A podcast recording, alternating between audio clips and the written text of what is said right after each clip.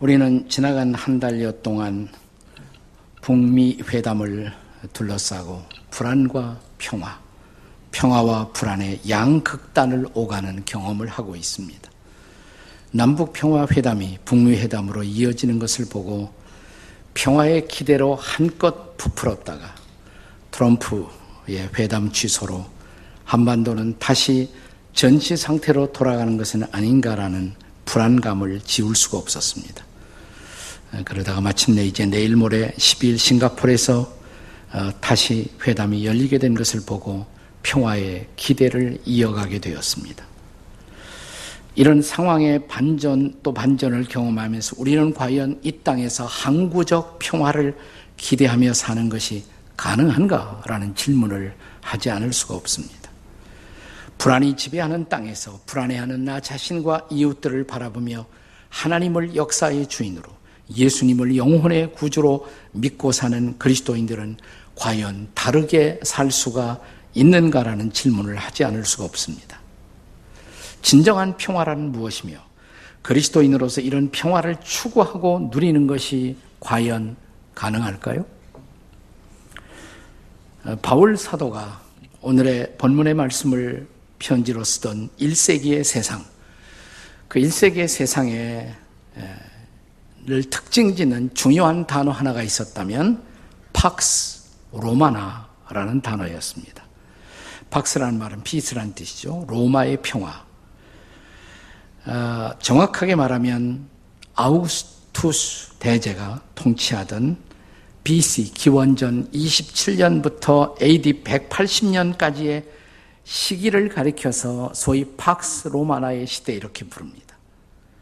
로마 제국의 강력한 군사력으로 말미암아 평화가 유지되면서 이 세상에 큰 전쟁이 없이 살아가던 시대를 뜻하는 말입니다.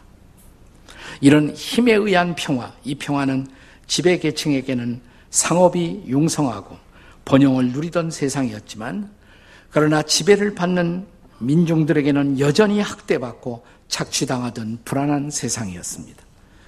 그래서 외적으로는 적어도 평화의 질서가 있었지만 내적으로는 여전히 불안한 시대. 이게 바로 팍스 로마나의 시대였습니다. 지금으로 말하자면 소위 팍스 아메리카나 혹은 팍스 차이나 등으로 대체할 수 있는 개념이기도 합니다. 자, 저간 이런 1세기에 이제 바울은 복음을 가지고 당시에 알려진 어, 모든 세상을 돌아다니면서 복음을 전했습니다. 그리스 땅 데살로니가에 와서 복음을 전했고 바울을 통해 복음을 받아들인 데살로니가 교회 성도들은 구원을 경험하면서 한껏 평화의 기대로 부풀었습니다. 그들에게 바울은 편지를 쓰면서 이 편지의 마지막에서 진정한 평화의 삶, 평화의 축복의 메시지를 기도로 전달합니다. 그것이 바로 오늘 본문 데살로니가 후서 3장 16절입니다. 우리는 3장 16절 그러면 요한복음 3장 16절을 제일 먼저 떠올리죠. 그런데 요한복음 3장 16절 못지않게 참 좋은 구절이 데살로니가 후서 3장 16절이에요. 한번 본문은 한번 다 같이 한번 읽어보겠습니다. 본문 다 같이 시작. 평강의 주께서 때마다 일마다 너희에게 평강을 주시고 주께서 너희 모든 사람과 함께 하시기를 원하노라. 외울 수 있죠? 네. 구절 지워주시고 다 같이 외워봐요. 시작. 평화의 주께서 신이 때마다 일마다 너희와 이봐 이제는 헤매기 시작해. 때마다 일마다 평화를 주시고 또 주께서 너희 모든 사람과 함께 하시기를 원하노라. 네. 참 좋은 구절이에요. 자, 이 구절의 근거에서 우리가 배워야 할 진정한 평화의 길 뭘까요? 첫째로 다시 오실 주님, 그분이 평화의 주님이라는 것을 믿어야 합니다. 성경은 우리의 구주, 우리의 주님이신 예수 그리스도께서 역사에 두 번 오실 것을 가르칩니다. 이것을 기독교 교리에서는 그리스도의 초림, first coming, 그 다음에 그리스도의 재림, 두 번째 오심, second coming 이라는 말을 사용합니다. 근데 지금 우리가 살고 있는 이 시간은 그리스도의 초림과 재림 사이죠. 예수님이 오셨어요. 2000년 전에. 근데 그분은 다시 오실 것이라는 약속입니다. 그 사이에 우리가 살고 있단 말이죠. 자, 왜 그분은 한 번 오신 것으로 끝나지 않고 다시 오셔야 할까요? 두 번째 오셔야 할까요? 이것을 설명하기 위해서 신학자들은 흔히 세계 제2차 대전 중에 있었던 두 개의 위대한 날에 이것을 비교하고 있습니다. 자, 2차 대전 중에 있었던 두 번의 위대한 날, 그 첫 번째 위대한 날을 가리켜서 우리는 보통 D-Day 이렇게 부릅니다. 그리고 두 번째 위대한 날을 가리켜서 V-Day라고 부릅니다. 자, D-Day는 뭐냐? 이 D-Day라는 것은 1944년 6월 6일에요. 연합군이 프랑스 북부의 놀만디 해안에 상륙함으로써 결정적인 승리가 확보된 날입니다. 그래서 결정적으로 승리를 확보했다. 그래서 결정되었다. Decision이라는 단어에서부터 D-Day라는 단어가 나오는 것입니다. 하지만 그날로 전쟁이 끝나지 않았어요. 이제 그때부터 나치 독일은 치열한 마지막 항전을 계속합니다. 거의 1년 가까이, 11개월 동안. 그리고 11개월이 지난 1945년 5월 8일 비로소 나치 독일은 두 손 들고 무조건 항복을 선언합니다. 이래서 유럽 전쟁이 끝나요. 그리고 마침내 8월 15일 일본까지 항복함으로써 세계 제2차 대전이 종식되지 않습니까?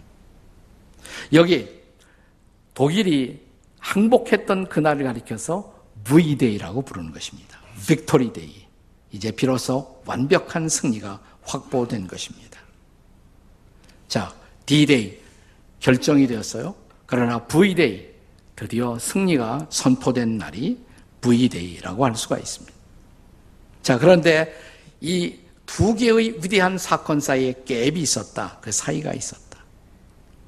근데 저와 여러분도 오늘 두 개의 위대한 사건 사이에서 살고 있습니다. 우리의 D-Day 언젠가 예수님이 오셨던 때, 2000년 전 예수께서 오셔서 우리의 죄를 짊어지고 십자가에서 죽으시고 부활하신 날, 그날이 우리의 D-Day예요.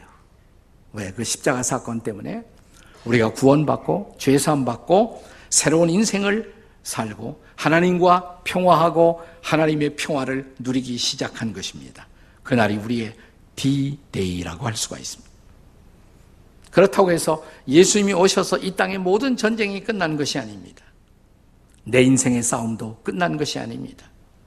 우리가 분명히 구원받은 성도이고 우리 안에 새 생명이 있고 내 안에 주님이 주신 평화도 있지만 그러나 그 평화는 우리를 둘러싸고 있는 상황에 의해서 언제나 흔들릴 수 있는 불안전한 평화를 우리는 누리고 있는 것입니다. 그렇다면 우리의 질문, 언제 완벽한 평화가 올까요? 이 땅에 그리고 내 마음속에도 언제 완벽한 평화가 올 수가 있겠습니까? 그게 바로 주님 다시 오시는 때, 재림의 때, V-Day. 그것이 바로 우리가 예수님의 재림을 기다리고 있는 이유인 것입니다. 그 완벽한 평화의 날, 그 날은 싱가폴 회담의 결과로 이루어지는 것이 아니에요. 네. 물론 우리는 싱가폴 회담이 성공해서 네, 불안전하지만 부분적이지만 지금보다 보다 나은 평화의 세상에서 살기를 소원합니다. 그러나 평화의 허상을 우리는 갖지 말아야 합니다.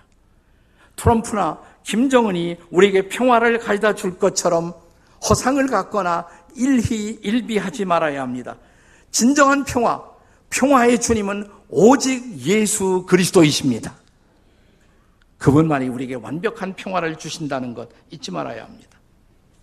바울 사도는 이 데살로니가의 성도들에게 복음을 전하고 그래서 그들이 예수 믿고 재림의 소망을 가지게 된 그 성도들에게 바로 이 편지를 쓰면서 그들이 누릴 수 있는 진정한 평화, 그것은 로마가 주는 것이 아니라고, 그것은 주님이 주신다고, 그래서 이 데살로니가를 마무리하는 마지막 부분에서 진정한 평화의 기도를 드리는 거예요. 자, 데살로니가후서 3장 16절이 무슨 말로 시작이 돼요? 평강의 주께서 이렇게 시작이 됩니다. 평강의 주께서. 그 평강의 주가 누구예요? 예수님이죠. 그래서 마지막 절 보세요. 18절. 마지막 절은 어떻게 끝납니다. 다 같이 시작. 우리 주 예수 그리스도의 은혜가 너희 무리에게 있을지어다. 아멘. 그분이 평강의 주예요. 그분이 때마다 일마다 우리에게 평강을 주시고 그분이 우리의 진정한 평화의 근원인 것입니다. 참된 평화를 갈망하십니까? 그렇다면 무엇보다 다시 오실 주님, 그분이 평화의 주님인 것을 믿으시기를 축원합니다.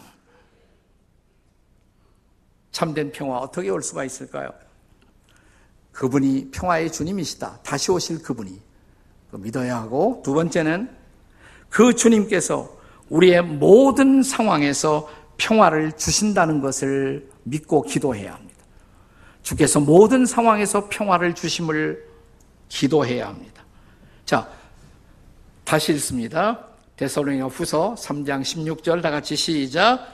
평강의 주께서 친히 때마다 일마다 너희에게 평강을 주시고 주께서 너희 모든 사람과 함께 하시기를 원하노라. 아멘이십니까?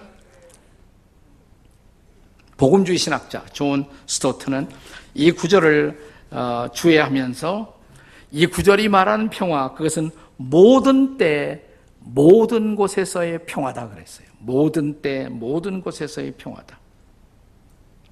우리는 진실로 어느 때 어느 곳에서나 평화를 갈망하며 살아갑니다.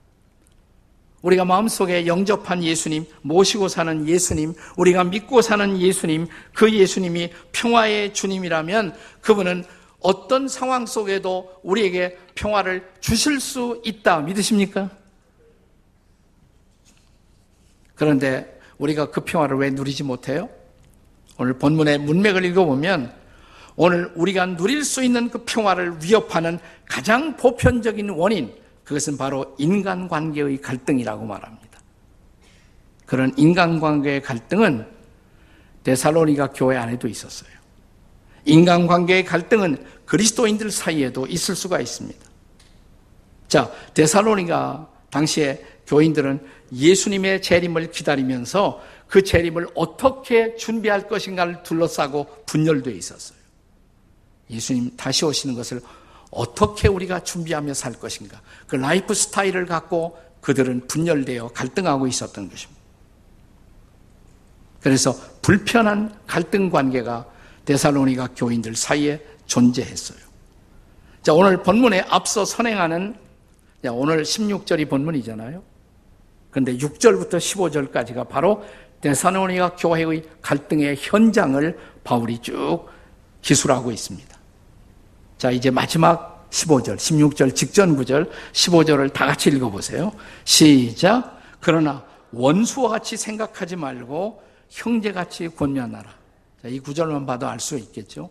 형제들이, 믿음의 형제들이 왼수같이 살고 있었던 거예요. 그러니까 형제도 원수가 될 수가 있다는 것입니다. 교인도 원수가 될 수가 있다는 것입니다. 심지어 부부도 원수가 될 수가 있다는 것입니다. 한때 유행했던 유머가 생각나지 않습니까? 어떤 노 부부가 텔레비전에 출연해서 이 단어 알아맞추기 게임을 하는 거예요, 이제. 뭘 알아맞혀야 할 정답이 뭐냐면, 예, 천생연분. 그걸 이제 노부부가 한 사람은 설명하고 한 사람은 알아맞추는 거예요. 할아버지가 열심히 설명해도 이 할망구가 알아듣지 못하세요, 자꾸. 답답하던 할아버지가 아이, 당신과 나 사이, 당신과 나 사이. 그러니까 할머니가 비로소 빙그레 웃으면서, 아, 왼수. 할아버지가, 아니, 네 글자, 네 글자. 그러니까, 평생 왼수, 뭐 이렇게. 생각나시죠? 네. 네. 부부도 이런 갈등을 겪을 수가 있는 것입니다. 인간관계는 유리알처럼 쉽게 깨질 수가 있습니다. 그런 관계를 평화로 지키는 비밀이 뭡니까? 평강의 주님께 기도하며 살라는 거예요. 평화의 주님께. 평화를 주시는 주님께 모든 때, 모든 곳에서 기도하라고, 평화를 내려달라고 기도하라는 것입니다. 그것이 과연 가능할까요? 가능해요. 주님이 함께 하시면. 그래서 그 주님이 너희 모두와 함께 하시기를 원한다. 바울이 그렇게 말하는 것입니다. 주님이 함께 하시면 어떤 주님? 자, 보세요. 자기를 배신하려고 계획하고 있는 가론 유다에게도 떡 조각을 건네주시며 축복하시던 그런 주님이 우리와 함께 하신다면 예수님을 체포하러 온 게세만의 동산에 대제사장의 종을 그 귀를 베드로가 칼로 베어버렸을 때 참아 그것도 참아야 하느니라.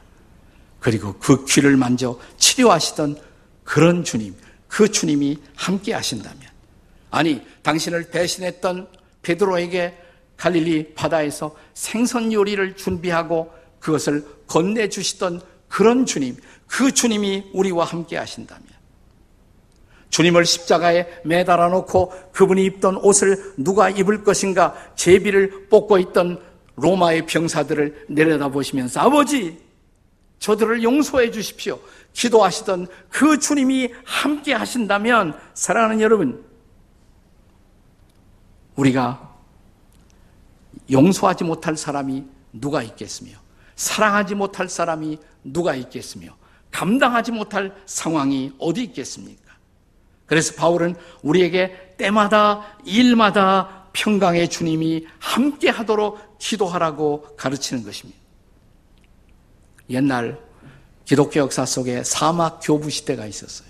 사막에 가서 음, 수도원을 만들고 기도하던 시대가 있었습니다. 그때 사막 교부들은 자, 우리가 하루도 마음이 평안하지 못할 많은 순간이 있는데 우리가 계속 평화를 경험하기 위해서 그들이 만들어낸 기도 방법이 하나 있어요. 제가 가끔 얘기하는 숨기도입니다. 숨기도. breath prayer. 숨기도. 여러분 힘들고 어려울 때마다 숨 한번 깊이 쉬라는 거예요. 들숨 날숨.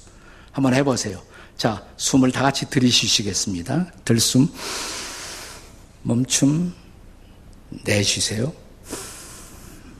숨을 내쉬면서 짤막한 기도 한마디 하기. 평화 주세요, 주님. 평화 주세요. 다시 한번 들숨, 날숨.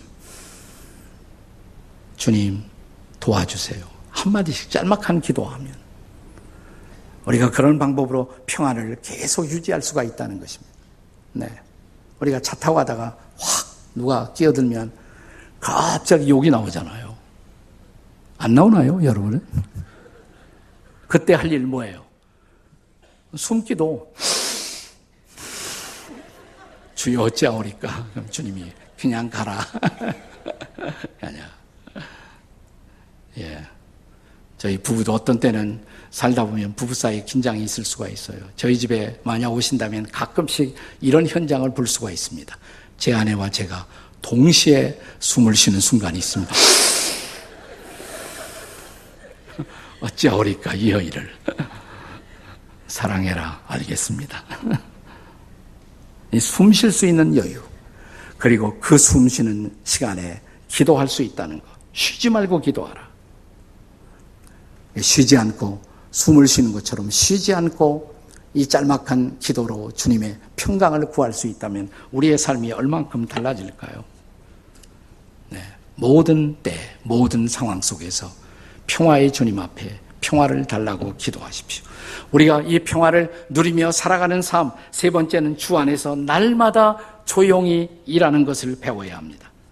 오늘 본문이 가르치는 중요한 맥락은 데살로니가 교회 교인들 중에 주님의 재림의 교리를 과도하게 비상식적으로 해석하여 예수님 곧 올 테니까 가정 팽겨치고 또 일터를 팽겨치고 기도만 하면서 오히려 교회 다른 사람들에게 폐해를 끼치는 그런 유형의 사람들이 데살로니가 교인들 안에 존재했던 것입니다.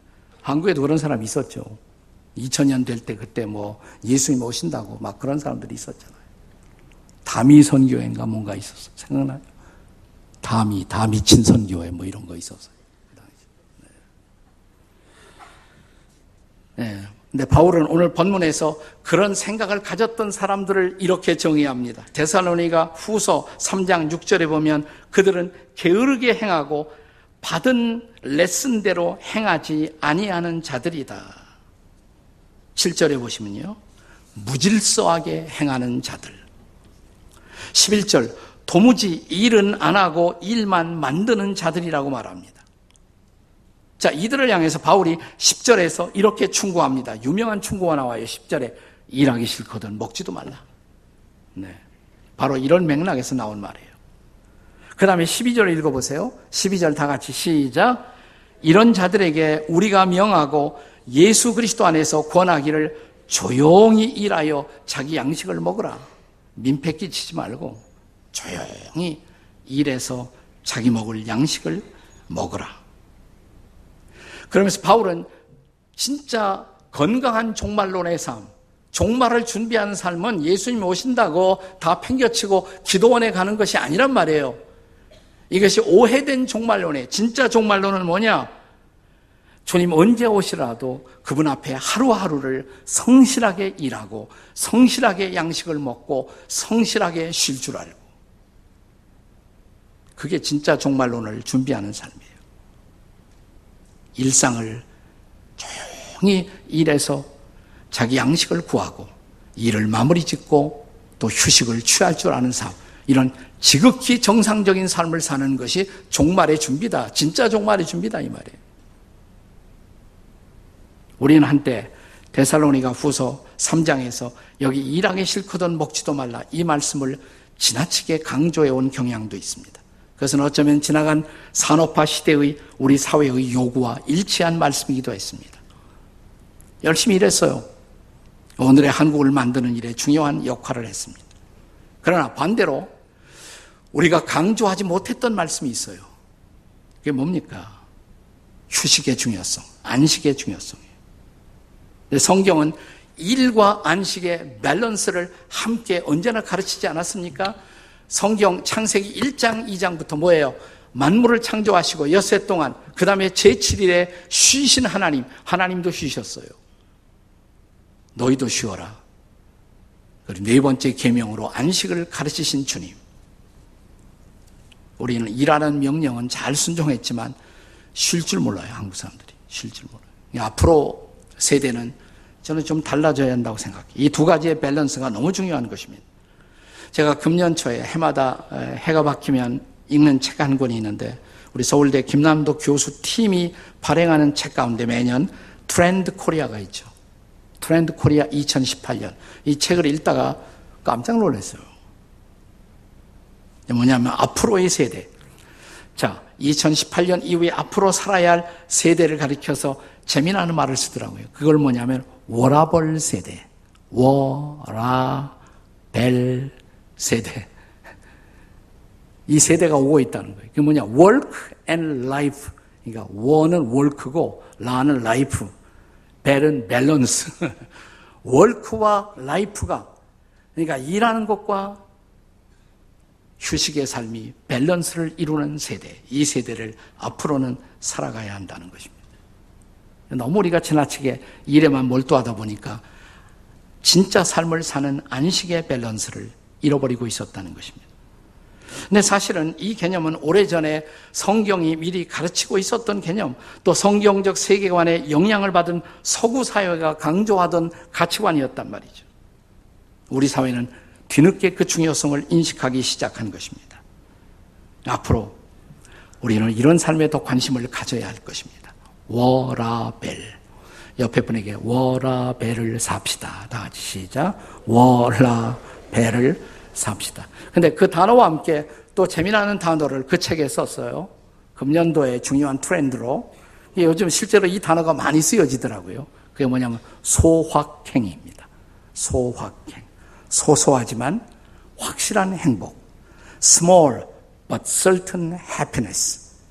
소소하지만 작지만 확실한 행복을 찾아가는 세대가 되어야 한다. 본래 이 개념은 일본의 소설가인 무라카미 하루키의 그 수필 속에 등장했던 신조어라고 합니다. 그러면서 그는 행복이란 뭐냐? 행복은 거창한 것이 행복이 아니다. 예를 들어서 갓 구워낸 빵을 손으로 느끼면서 찢어 먹는 행복. 또 서랍 안에 반듯하게 집어넣은 속옷을 만져보는 촉감의 행복. 또 집 근처 카페에서 커피를 홀짝거리며 지는 해를 바라보는 행복. 작지만 소소하고 확실한 행복. 그래서 행복의 방향이 달라져야 한다. 행복은 미래에 있는 것이 아니라 지금 있는 것이다. 행복은 특별한 데 있는 것이 아니라 평범한 곳에 있다. 행복은 강력한 자극에 있는 것이 아니라 소소한 일 속에서 삶의 빈도를 높여가는 행복 찾기. 이러한 새로운 세대가 우리 앞에 이루어질 때 사람들의 진정한 행복감은 높아질 것이라는 얘기입니다. 근데 그게 새로운 얘기예요? 난 그거 읽으면서, 아, 그 성경에 다 있는데. 성경이 늘 강조하는 말씀인데, 안 그래요?